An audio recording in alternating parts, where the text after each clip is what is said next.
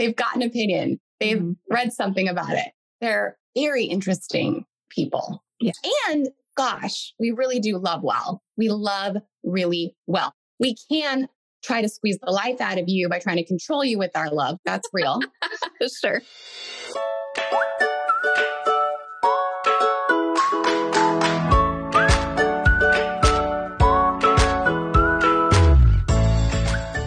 And welcome back to another episode of the Working Enneagram podcast.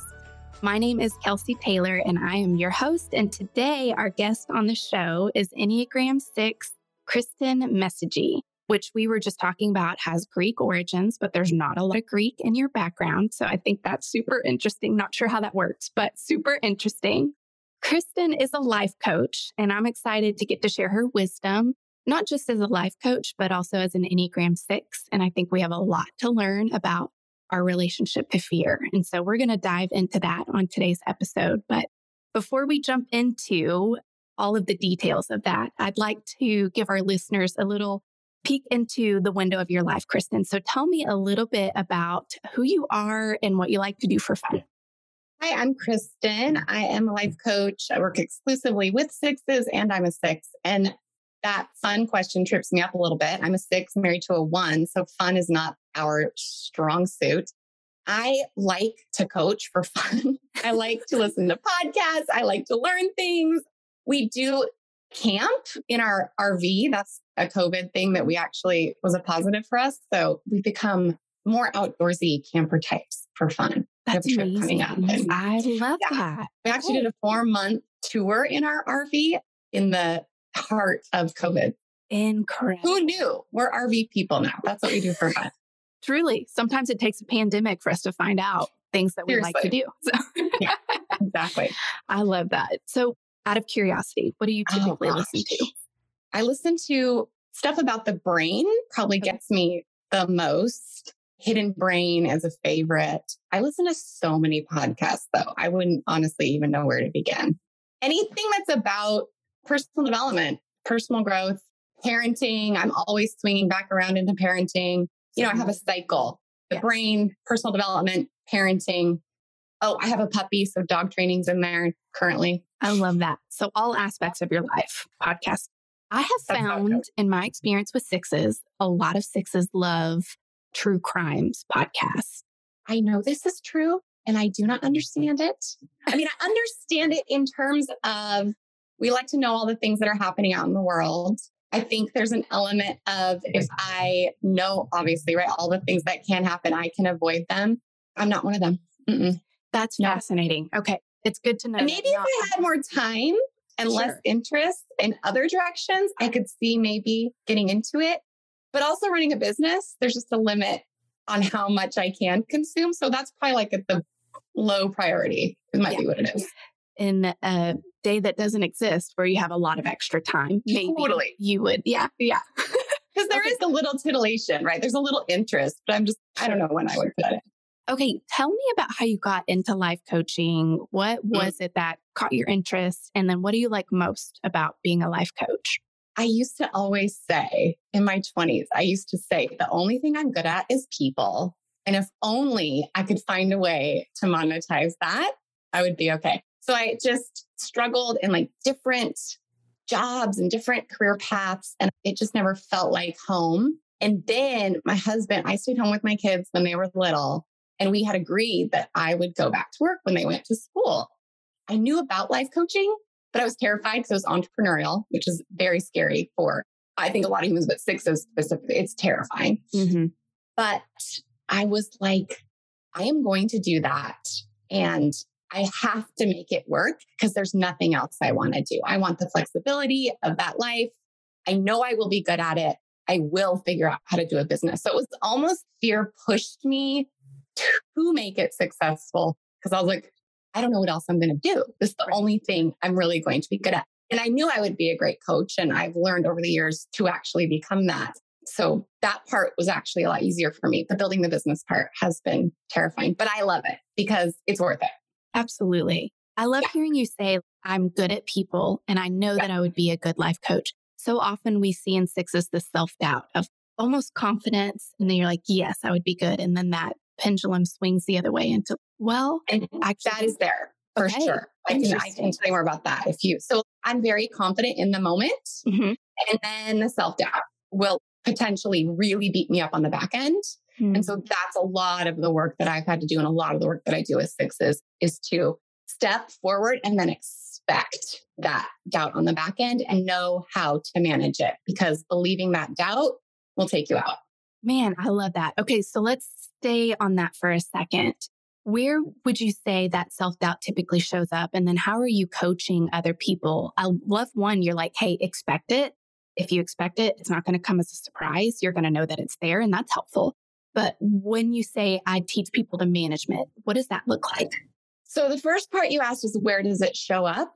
Honestly, where doesn't it show up? It is everywhere. yeah, one of the things that, you know, the questions that we discussed prior is you asked what's the hardest thing about being a six? And and I have such tenderness for it. I have such tenderness for it because I know it in my bones. And it really is the doubt will hit you in every aspect of your life. Mm-hmm. And that is hard. That is hard. And every time we step into or closer to our fear, it's going to be there. So it's everywhere, right? It's in everything I do. There's always this voice of, what about this? But what if this? But what if that? So learning to manage that, one, expect it. And two, really learning to not believe everything your brain offers. I mean, this is skill number one your brain is going to give you. And you know this as a one, this would be the same thing with the inner critic, right? It's going to be there. Those thoughts are going to show up.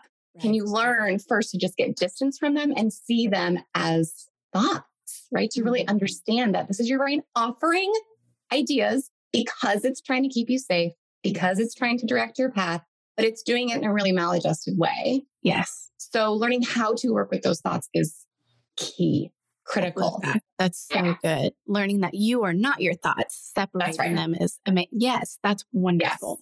Yes. Okay, yeah. so how did you get involved in the Enneagram and how did mm. you come to the realization that you're an Enneagram six? I took a test. It must be like five years ago now. Okay. It hadn't been in the online community. Like I didn't have any preconceived ideas okay. about what a six was or any of that.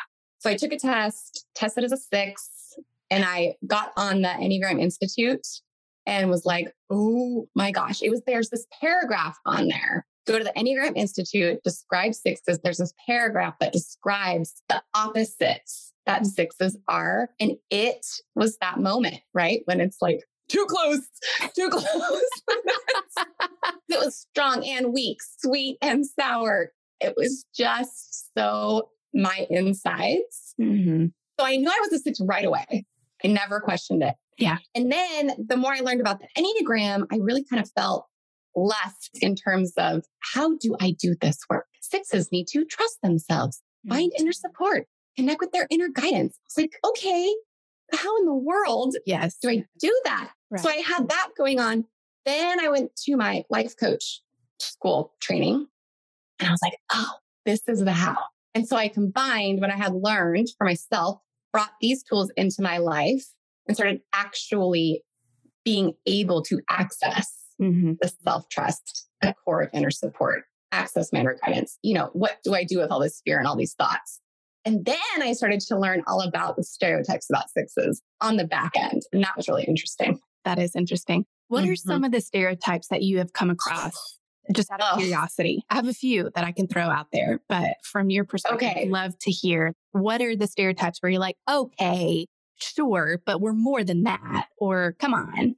Yeah, it's the, you know, or the scaredy cats, the constant worst case scenario planning in terms of physical things. My car's always stocked with all the things, and it's a very self pres biased stereotype, right? The checking all the exits and all those things. I don't do any of those things. And a lot of sixes do. So not to like discount that as sixy behavior, but a lot of sixes don't. A lot of the worst case scenario planning is in relationship. We're a very relational type.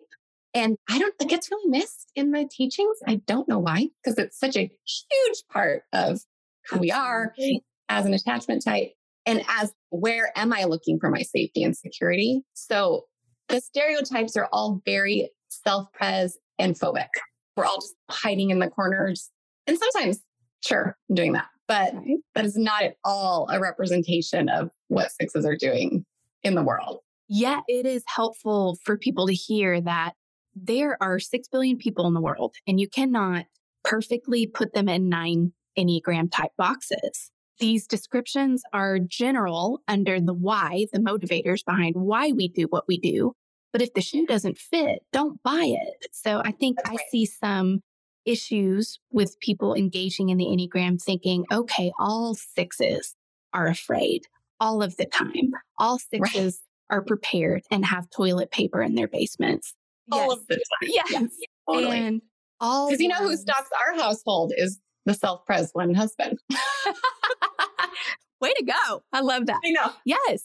And then all ones are extremely judgmental or rude. We tend to put these labels and Totally. stereotypes, as you had said. And in some ways that helps us engage with it. We're still processing, but we can't leave the learning there at just the stereotypes. There's so much more.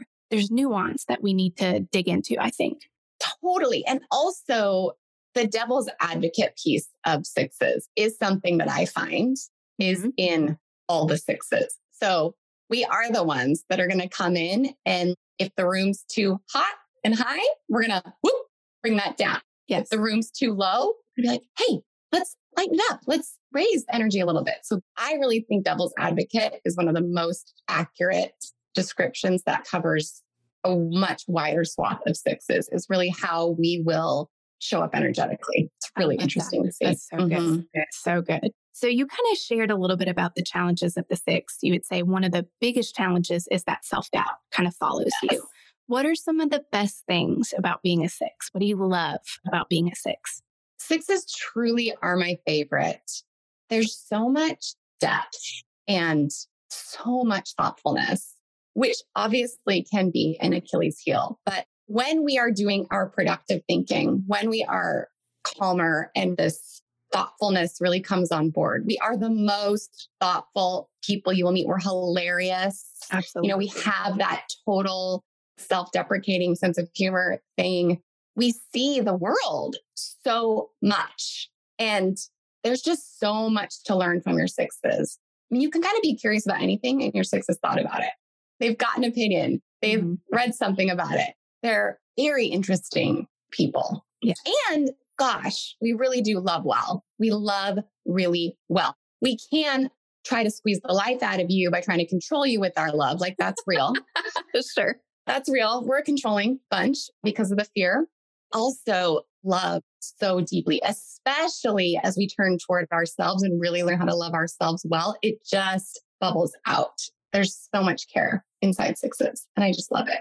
I love that. Sixes do love well. I'm going to tell you a story. I have a friend, a mentor of mine, who also happens to be a friend, which isn't always the case. I think Mhm. sometimes mentors are more of that teachable spirit, but I've got very fortunate that my mentor is both that teachable spirit and a friend. And she's an Enneagram six. Mm. And I love it because she thinks differently than I do. And I need that. And so one of our conversations was around, I was telling her that anytime I experience fear, I misconstrued it as conviction sometimes. So I would experience inner anxiety and I would think, oh gosh, I have to fix whatever's going on. And so it's conviction of like, oh, there's a problem. I've got to go fix it. And she was like, you know, you don't necessarily have to fix that. You may need to just sit in that emotion. And it was the most foreign concept to me. I was like, excuse me, what?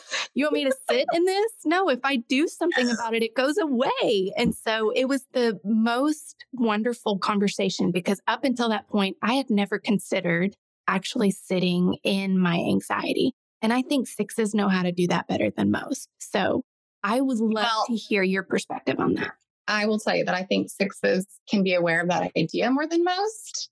Okay. Sixes actually doing that, I'm going to say no, not so much. That is part of our work to learn how to do that. So we understand things extremely well quickly to actually practice that ourselves a whole different ballgame. Absolutely. Yeah. I mean, I can tell someone all day that they need to, I know this is not obviously about your mentor. She's great at sitting in her own. But in terms of understanding versus practice, Mhm. it's extremely hard for sixes to be with their emotion, which is why there's so much anxiety because this is kind of how I teach this. So, yes. Anxiety is a cover emotion. It's like a blanket that keeps us actually up in our head.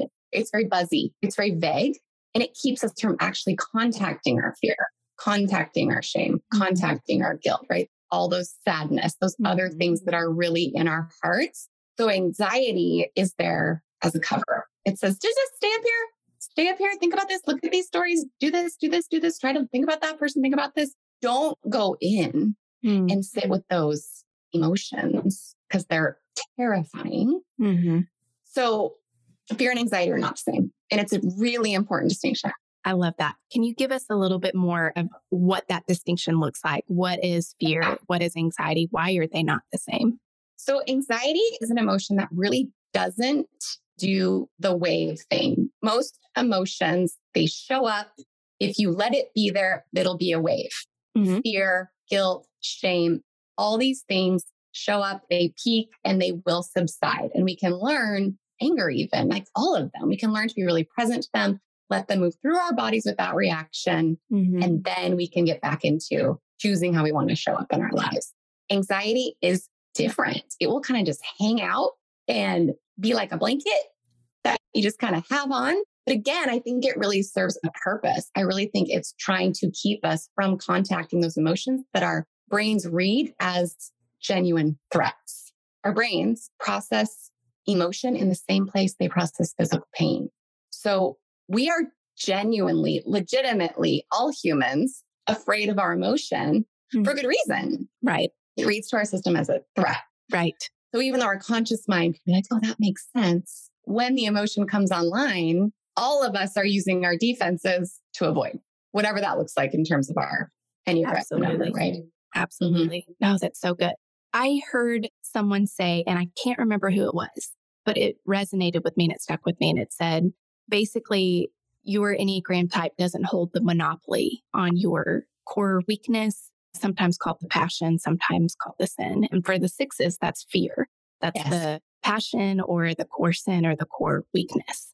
And I loved that idea of like, oh, sixes don't hold a monopoly on that. And there's two sides to that. The one side is sixes, you don't have an excuse. You're not the only one that experiences fear. So acknowledge fear in other types.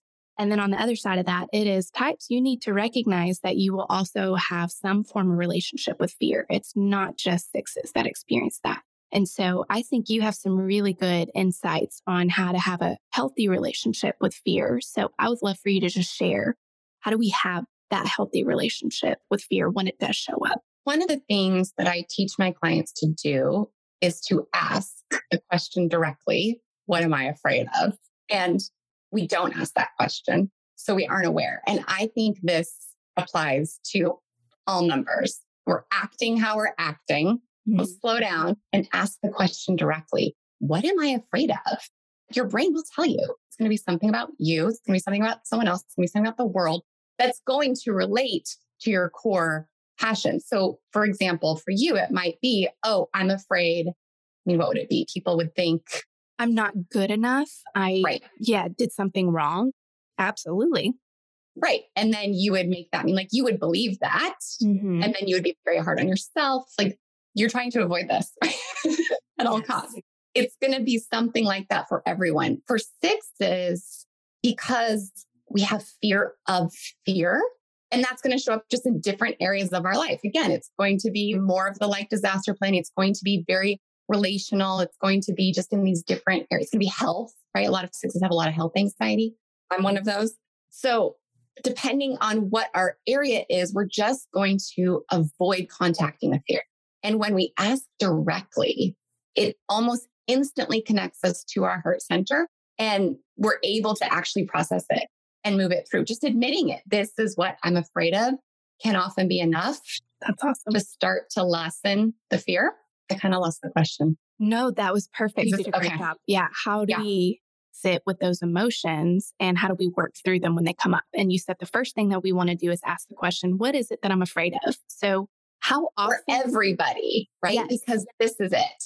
We all have a core fear. I mean, that's what the Enneagram teaches us. Absolutely. Everyone Absolutely. has a core fear. So let's be courageous enough to ask ourselves the question, what am I afraid of? And it's a very vulnerable question Mm-hmm. because it's admitting I'm afraid. Right. I think as sixes, we might dislike that more than other numbers because we just don't want to be afraid. And we're so afraid all at the same time. Yes. But it's a very courageous question. I could not agree more. When you're doing coaching and you start with that and you say, okay, let's ask this question What is it that you're afraid of? How often do people get it accurate on the first time? So let's say, really. I'll give you an example. I had a friend get married this past weekend and met a lot of friends of her friends. And so connected with a lot of people. And I sent a text to follow up on something and I sent it to the wrong friend. I Mhm. intended to send it to, let me just give you names. I intended to send it to Bree and I sent it to Celeste. And so I automatically felt I'm the worst person in the world. And Yes. so if I were to ask in that situation, what am I afraid of? I'm afraid that she's not going to respect me. I'm afraid that she's not going to like me. I'm Yep. afraid that she thinks that, I mean, so many different things. I'm afraid that she thinks, oh, okay, Kelsey clearly doesn't remember who I am. She clearly doesn't care to connect or take the time to see if she's texting the right person. That's my spiral. And so, That's your spiral. Yeah. yes, So then in this case, it would be one layer deeper. Be like, why does it matter if she thinks those things? good question. Yes, I love that. See, and that I think you ever want to coach yourself? Why? And what am I making this mean? These are your Mm. golden I love it. This is so Yeah. it's so practical. So I would say it matters. So. I think there's an element of pride there for me. If I want people Yeah. to know that I love them, and Mhm. if they know that I love them, I think they will absolutely feel that I'm worthy of love. And so yes. there's a strong two wing. I was going to say, do you have a strong two wing? Yeah, Yeah. a big two wing where I'm like, I want you to like me. And I made a mistake. And so it hit on both that one side of like, man, how could I have done that? And Yeah. then I want you to still like me. so Mhm. absolutely. So then we could ask, what are those emotions? Right? This gets back to the mentorship that you Mhm. got. So, what are those emotions that come up? Let's pretend they did think that. What is it? Um, Shame. oh my goodness. Y'all are getting some good life coaching right now from Kristin. This is wonderful. Those emotions, shame. Yeah, Yeah. definitely. It's not okay to make mistakes. And here's the thing she was totally cool about it. But Of course. inside, my inner critic is like, no, she's just being nice. And she Yeah. actually thinks that you're garbage. Yeah. So then, not to take you too down the coaching rabbit hole, since this is your podcast, but what if you just hung out with it? Oh, gross. Chris, I don't want to do that. yeah, what if? What if? What Maybe I if? could process and just come to that conclusion of, you know what? You don't have to be liked by everybody. And that's okay. And I do have that faith element. So coming through at the end of the day, Christ has covered so much. And that little mistake is covered, but Yeah. also you are deeply loved. And that's enough. Because here's the real kicker Can you love yourself? Hmm, Right? Christ loves you even when you make a mistake and shame comes up. absolutely. The question at the end of the day for all of us is when I see myself clearly, can I develop a loving relationship with that version that I see that makes me go, ick? Yes. Yes, I know. That's Yeah. good. That's really good. Yeah.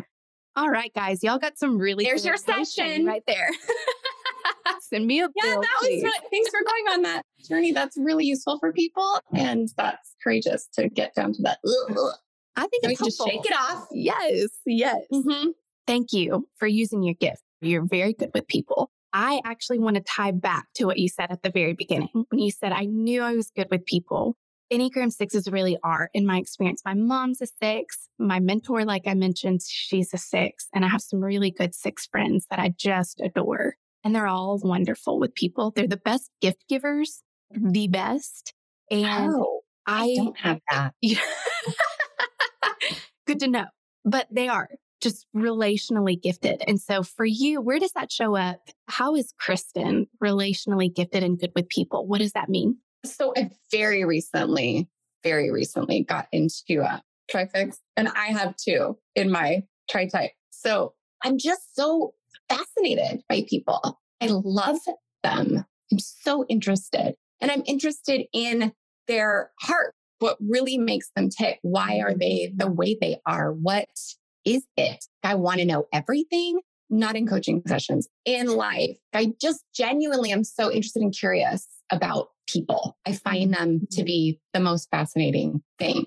I love that. And I have a belief that I can, and this can go real twisty and gross, but I really believe I can help. well, like, yes, through the spirit, oh, absolutely, you can. Yeah, sometimes yeah. It, it, can get twisty. Absolutely, and we. I mean, it's that. really becoming a coach has made me such a better friend and mm-hmm. partner because I help people who actually pay me and want that, yeah. as opposed to just help giving everyone my help, which may not be as desired.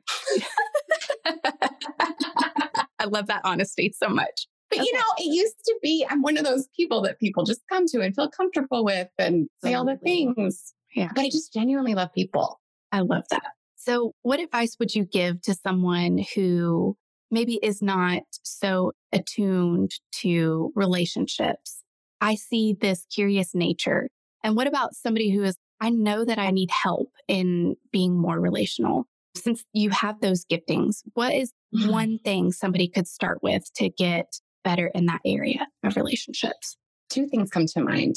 One is why aren't you? Is it because of your own anxieties around people? Is it mm-hmm. because mm-hmm. of being very worried about how you'll be perceived? What's that about? Are people just not interesting to you? You're interested in other things? Maybe just accept that. It's okay. Not everyone needs to be a people that. person, right? Yes. Yes. But then if you genuinely want better relationships, it's curiosity. It's a magic bullet. Mm-hmm. Be genuinely curious about people and not, and this is something I do with my clients a lot, not the like, I'm just curious why yes. you dot, dot, dot. Not that kind of curiosity. Yes. not like judgment called curiosity. And this, I will tell you this, my husband and I have the most fun now because I'm like, this thing happened and my brain did this with it, my sixth brain. What is your one brain like?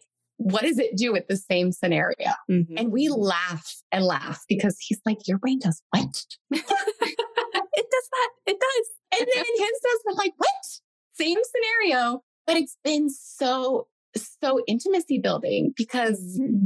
I'm like, oh, I want to know mm-hmm. what does your brain do with this? Instead of me having my filter on how things should be. Right an element of lightheartedness that comes with curiosity, where it's just, yes. it's an element of wonder. Truly, yes. it feels a little childlike where it's like, oh, I wonder. I would love to know instead of, yeah, like you had mentioned, the curiosity or judgment cloaked in curiosity. I think that's a good way. Of, there's a difference. It's a good way of putting Oh, it's a big difference. Between, yeah. hey, I would like to know. And I just want to know curious why you didn't da da da da da or why yeah yes i mean yes. and we can really feel it in our body i mean i always say because sixes are always looking for the formula mm-hmm. right what's the formula to whatever absolutely and the answer is always your body will tell you the truth so mm-hmm. if we're talking about curiosity you know if you're in judgment or in curiosity your body will tell you the truth about that because to your point curiosity is like wonder it's also an admission this is hard for sixes and ones, right? That we don't know. Yes. It's literally setting down because I'm pretty sure I know about all the things, right? And being open to what's actually in front of me here. Mm-hmm. It's relationship magic, kids, friends, all of it. I love that. That's so good. Yeah. That's really what makes you tick. I'm like, I'm going to go talk to some people. Like, let's just chat because I'm so. yes. I think that's probably number one best trait in a life coach or even mm-hmm. answer is that curiosity, that willingness to say, I don't know all of your story, but you're coming to me and we're going to figure it out together or we're yes. going in on something. So I'm not going to tell you so much the right things to do. I'm going to ask the really good questions and you're going to come to that conclusion yourself. Yes, which I think is so important for sixes is to look for any kind of guide because we're always looking for answers. Right. Look for guides that actually want you to find you instead of wanting to tell you about you. Because this is what sixes need. We think we just want the external answers. And I think a lot of people want this, right? Tell me sure. what to think, tell me the right thing to do, all of those ways to stay safe in the world. But it really is from within. And it's scary, it's unknown, but no one else knows for you. Is just right. the truth of it. Nobody else can write your story. And it is vulnerable, especially for sixes. I think, and you can speak into this, but I imagine it's hard to be like, okay, I'm going to take ownership of my choices, my decisions, and I'm not going to let somebody else define that for me. There's a level of safety and security when you come under that authority figure or when you come into that relationship that you feel connected with. And so it's scary and it's vulnerable to think, you know what? I have to live with my choices and my consequences, and I am responsible. And I can't, at the end of the day, I can't say, well, this failed because you told me. And then I kind of am safe from blame, being blamed. Is this one issue too? Because you're absolutely describing the truth for sixes, but my husband also talks in these terms. I think we desire to avoid blame from the inner critic. And we can't. That's mm. the sad thing. Like we're going to get blamed for the most. It's coming at you. It is. It's almost like that self doubt is going to come. The yes. blame from the inner critic is going to come, and so you yes. just have to learn to expect it and then sit with it. And again, just like you said, take it out and say, "This is a thought that my brain is offering me, and it is not right. necessarily the truth." So I think that could apply probably to all Enneagram types and different yes. facets. But Absolutely. yeah, it is. I don't want to be blamed. It's not necessarily about blame as it is about mistakes. I don't want to make mistakes. And if we collectively make a decision, then I'm like, okay, we can at least portion off the mistakes and it's not as bad, maybe that way for the one. That makes sense. Yeah. Sixes are terrified of making mistakes. It's exactly right what you're saying. It's for different reasons. There's more of like I don't want to get in trouble mm. inside the six, which again, ew, what adult wants to admit that? But if we're really honest, yes, I want to get in trouble. So this does come back. You brought up the authority thing. This mm-hmm. is such a thing with sixes. Interestingly, with sixes, I heard Ian Cron say this once, and it just, because sixes in authority, they're going to be at their feet or at their throat and there is no in between. so if I'm with a trusted authority, I'm good. I'll do what you tell me, whatever. As soon as there's a whiff that you cannot be trusted or you are, you know, somehow we're misaligned, especially if there's any eight in the tri type at all, it's going to be on. So a six with authority they do not trust is either going to go at that authority or they're going to avoid and gather allies. But it can get pretty nasty it can get pretty nasty with sixes in authority. Okay. So since my podcast is about relationships within the work context, I would yep. love to get some insight into, let's say most of the authority figures for sixes are going to be their direct report, their boss, yep. whatever that is. When we go to work as a six, how do we maybe make some space to meet in the middle between the feet and the throat? Is that a possible thing for six to do? And if so, how do they do that? It's possible if they're aware. It's very possible if they're aware. If a six is doing their work to own their own emotional responses, then we're going to be saying, okay, there's something going on in me. What am I afraid of? Right? Bring up that question. What am I afraid of here? Mm-hmm. I'm afraid that I'm going to get in trouble. I'm afraid I'm going to lose my job. I'm afraid of all these things. So once mm-hmm. we can really mm-hmm. acknowledge that fear, able to process it a little bit and then make a choice in how they're going to interact with the authority. What the leaders can do, because here's the other that thing. That was my next question. You okay. read my mind. Amazing. So sixes really want the steps and where sixes and their leaders can get really in or be problematic is when the leader wants the six to kind of figure it out, try things. Mm-hmm. Especially if the six has their own team below them. Mm-hmm. I can talk about this all day. Okay, I'm going to try to like focus it in. Focus it in, Kristin as direct as you can be. Mm-hmm. First of all, be trustworthy. Okay. If you're the leader of a six, be trustworthy, be transparent. That's just a given. That's going to work really well for a six and tell them what you want as mm-hmm. directly as possible. Give them that. Perfect. This is what I want from you. Yes. This is what I want. And then if you want them to be more creative, prove that that's safe. Do you know what I mean? If I something goes amiss, prove that that's okay. That's so good.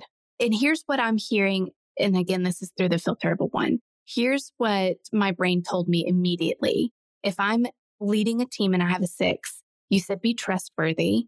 I love that. When my reliable, right? Like yes, consistent. yes. Prove yourself. Be trustworthy. Be consistent. What my brain heard was never make a mistake. Isn't that so funny? And I'm like, no, no, no, that's not at all what she said. Because if you make a mistake and you own it and yes. you explain, here's the situation, here's how I'm going to change it, that's still trustworthy. That gave me the truth chills. You just said that so well. Oh, it's even more trustworthy, I believe. Mm-hmm. If someone can be vulnerable with me and say, I don't love how I handled this, to me, I'm like, okay, now you've got my attention. Yes. I love that. As opposed to just the veneer of, I'm trustworthy. Like, well, I don't know that. Right. If you have to say it, are you? right. totally. You can yes. trust me. Like, mm, I don't know. Okay. And six is really being onto their own suspicion.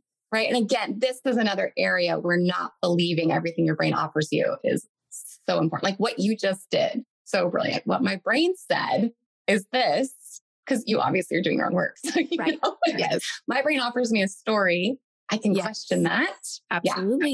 Yeah. Absolutely. That's it. So for the sixes, just because your brain offers you a story that someone's not trustworthy, let's question that. Let's be curious about that because that's not necessarily true. Because the the ability to flip on a dime is a six weakness. That's incredible. So insightful. This is so good. Thank you, Kristin. I want to end with this. The world is just a mess. We've talked about it. I'm not going to go into why it's a mess. We've over talked about it. And I'm just going to say that it is. And we're still having some, I think, as a society, some big time anxieties. And so I love that we've got some insight from you today that the first thing we want to do is actually ask the question, what is it that I'm afraid of? And then once we have that, if somebody is wanting to process through, did I come to the right fear? Is that actually what I'm afraid of? And if mm-hmm. they want to process through, where do I go to manage that fear? How can somebody connect with you and get in touch with you? Or how can somebody sign up for coaching services? What does that look like? I have a website, KristinMessegee.com. I run a free Facebook group for sixes called mm-hmm. Life Coaching for Enneagram Sixes. Very easy to find. It's chock full of, there's a whole guide section. There's just so much in that group. I also have a course, an online course. It's great. It's self study, but you also get weekly coaching. That's a really, really good option. And then I also run small groups and still take a small number of one on one clients as well. I love that. I love that so much. So, a lot of different options. If you like to be self paced, you've got the course. If you like to do a little research, you have that Facebook group. A lot of research. Just yeah. go in there and love it. As a one, am I allowed to join just to learn about sixes or Absolutely. is that exclusive? Okay, cool. No, the coaching communities are exclusive, but okay. the Facebook group is not. And also Instagram, Kristin Messegee Coaching. I'm on there too. Perfect. Quite a bit lately. That's kind of my latest trying to figure out Graham. I love it. It's fun. just feeling exposed all the time. It's great. That's awesome. Well, thank you, Kristin. This was so good. Thank you for your time. Thank this you for your so insight. It was fun. I learned so many things every time that I talk to somebody about the Enneagram. I feel like I walk away with just a nugget. And I feel like you gave me like six. So I feel extra blessed by our time together. And I just yeah, want to say thank you so much for that. Thank you. This was really a good time.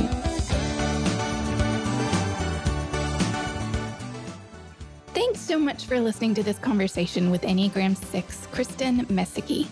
In our conversation, Kristin mentioned that she was absolutely sure that she was an Enneagram 6 from taking an online assessment and then reading about the 6. But that's not always the case with Enneagram 6s. Sometimes Enneagram 6s mistype, meaning they think they may be a 2 when they're actually a 6. Usually, phobic 6s can mistype as 2s, and counterphobic 6s can mistype as 8s.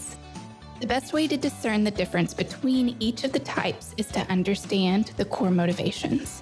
If you think you might be a six or that you may have mistyped, then I have the perfect guide for you. Click the link labeled Mistype Guide Type 6 in the show notes to get instant access to a resource that will walk you through the difference between the Type 6 and all other Enneagram types. Finally, if you enjoyed this conversation, would you do me a favor and share with someone who you think could benefit from hearing it too? Maybe you know a type 6 or someone in a relationship with a type 6 who could appreciate the insights from Kristin. Finally, please consider leaving a review explaining what was most helpful to learn about the type 6. Thanks for your support, and I'll see you next time.